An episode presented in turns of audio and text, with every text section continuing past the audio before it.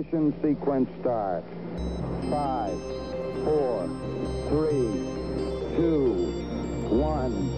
Liftoff. We have a liftoff. Bonjour à toutes et à tous et bienvenue dans ce nouvel épisode spécial de Futura dans les étoiles. Je suis Franck Menant et nous nous retrouvons en ce mois d'octobre pour parler de la comète de Halley. Pour ne pas manquer notre prochain épisode sur les éphémérides du mois de novembre, pensez à vous abonner sur vos plateformes audio préférées.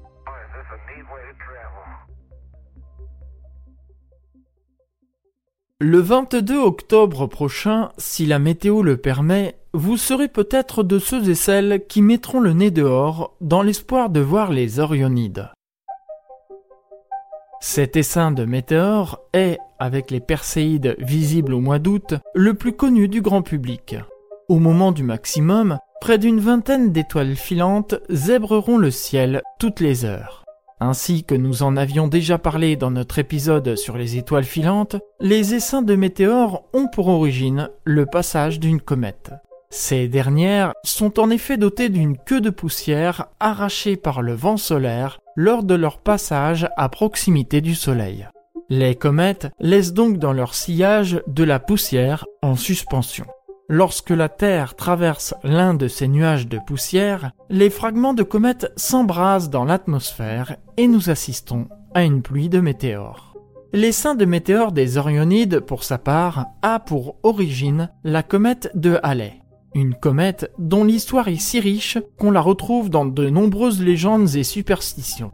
Les premières observations remonteraient à l'an 611 avant notre ère et ce seraient les Chinois qui auraient rapporté dans leurs écrits les premières mentions de cet astre. On a pu ainsi, grâce aux écrits, relever des passages réguliers de cette comète au fil de l'histoire humaine. En 837, le passage de la comète fut décrit comme le plus spectaculaire jamais enregistré par les Chinois, les Japonais et les Européens. Mais au fait, d'où vient le nom de cette comète? De son découvreur, comme pour la plupart des comètes. Même si en réalité, Edmond Halley est loin d'être le premier à avoir remarqué le passage de l'astre qui porte son nom. En 1705, cet astronome britannique écrivit que les comètes observées en 1531, 1607 et 1682 étaient en réalité une seule et même comète. Il expliqua que celle-ci avait une orbite elliptique et qu'elle repassait au voisinage de la Terre tous les 76 ans. Ainsi, il prédit son retour pour 1758. Malheureusement, Edmond Halley décéda en 1742 et ne put pas vérifier si ses calculs étaient justes. Cependant, l'astronome français Joseph Jérôme Lefrançois de Lalande reprit les calculs de Halley et prédit un retard de 618 jours en raison des perturbations gravitationnelles de Jupiter et de Saturne. Il annonça le passage de la comète pour avril 1759 avec une incertitude d'un mois. Une prédiction remarquable car la comète repassa au plus près de la Terre le 13 mars 1759. Les calculs de l'astronome français permirent ainsi d'asseoir définitivement la mécanique newtonienne en France. Le dernier passage de la comète remonte à février 1986, mais il fut peu spectaculaire. Cependant, plusieurs sondes ont été envoyées pour l'observer de plus près et l'analyser.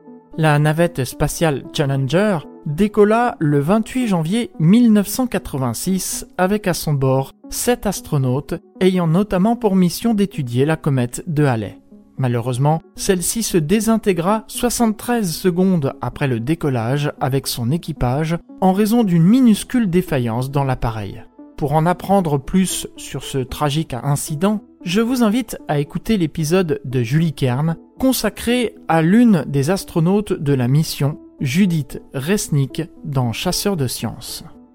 Aujourd'hui, les scientifiques prédisent un retour de la comète de Halley le 28 juillet 2061. Certains et certaines auront donc peut-être la chance de la contempler deux fois dans leur vie. En attendant cet événement, je vous invite à lever le nez la semaine prochaine pour contempler la combustion des poussières de Halley dans l'atmosphère avec les Orionides. C'est tout pour cet épisode. Merci d'avoir écouté Futura dans les étoiles. Si vous ne nous suivez pas encore, je vous invite à nous retrouver sur vos applications de podcast préférées et à vous abonner à nos productions. Vous pouvez aussi vous abonner à la newsletter podcast hebdomadaire de Futura grâce au lien en description. Quant à moi, je vous retrouve le 1er novembre pour une sélection d'événements à observer dans le ciel durant le mois prochain. À bientôt!